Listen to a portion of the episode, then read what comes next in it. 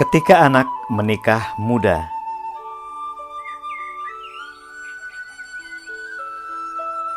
selain menyiapkan nama untuk anak dan cucu, Quraisy juga selalu menulis satu buku khusus sebagai hadiah pernikahan anak-anaknya. Untuk Ahmad yang menyunting Sida Al-Hadad pada Barat 2014, Quraisy menerbitkan buku berjudul Pesan untuk Anakku, berisi ajaran moral dan akhlak yang bersumber dari agama yang telah diwariskan turun-temurun di keluarga besar Syihab. Melalui buku itu, Quraisy menekankan pentingnya menjaga kesinambungan dengan para leluhur dan pentingnya berpegang teguh pada ajaran agama, pendidikan, dan disiplin. Petua itu ia sampaikan dengan mengisahkan keteladanan ayahnya, Habib Abdurrahman Syihab, neneknya Umi Salma Al-Burishi, serta ibunya Amma Asma. Quraisy juga menuturkan perjuangannya hingga meraih gelar doktor. Seperti Quraisy, Ahmad boleh dibilang telat menikah pada usia 30 tahun. Lebih lagi dibanding dua kakaknya, Ella dan Nana, yang menikah muda di usia 19 dan 20 tahun. Mulanya, Quraisy keberatan Ella menikah muda, apalagi masih duduk di bangku kuliah. Calon suaminya adalah Ahmad Fikri Assegaf, 27 tahun.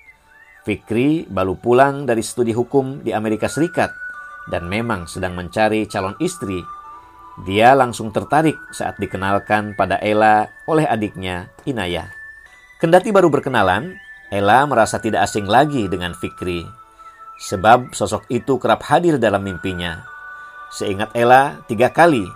Sekali saat ia duduk di kelas 2 SMP dan dua kali sewaktu Ella di bangku SMA. Ella memang kerap bermimpi yang kemudian jadi kenyataan.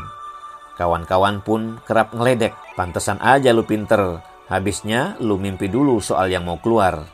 Dan memang benar, bukan sekali dua kali Ella bermimpi tentang soal yang akan keluar dalam ujian. Kures termasuk orang yang percaya bahwa ada mimpi yang benar. Namun, dia belum bisa mengizinkan anak sulungnya itu menikah muda.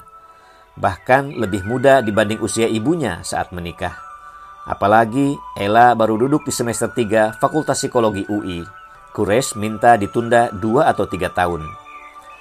Fikri terus mencoba meyakinkan Kures dan memberi jaminan bahwa Ella tetap bisa melanjutkan kuliah sampai tamat. Menjelang kepergian ke Amerika Serikat selama tiga bulan tahun 1995, Kures akhirnya memberi restu. Ella pun menunaikan janjinya, menuntaskan kuliah sesudah menikah. Malah ia lulus dengan predikat cum laude. Ketika Nana juga merencanakan menikah di usia muda saat masih kuliah di Fakultas Hukum UI, Kures lebih mudah untuk mengambil keputusan. Dia izinkan Nana menikah di usia 20 tahun dengan Ibrahim Assegaf.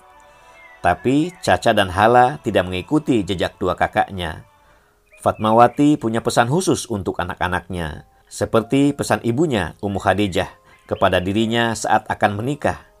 Bedanya, jika Umi Hadijah menekankan ketaatan tanpa syarat kepada mertua, Fatmawati menekankan hal serupa dengan catatan. Kamu harus hormat sama mertua, sayang sama kakak adik iparmu, tapi kamu bisa memberikan pendapat. Mertua kamu bukan Tuhan, dan kalau ada hal-hal yang kamu tidak sependapat, kamu bisa nyatakan pendapat. Jangan sampai dipendam di dalam hati atau tertahan di mulut sehingga yang keluar tidak sesuai dengan hatimu. Bicara, komunikasi dengan cara yang baik, dengan cara yang sopan.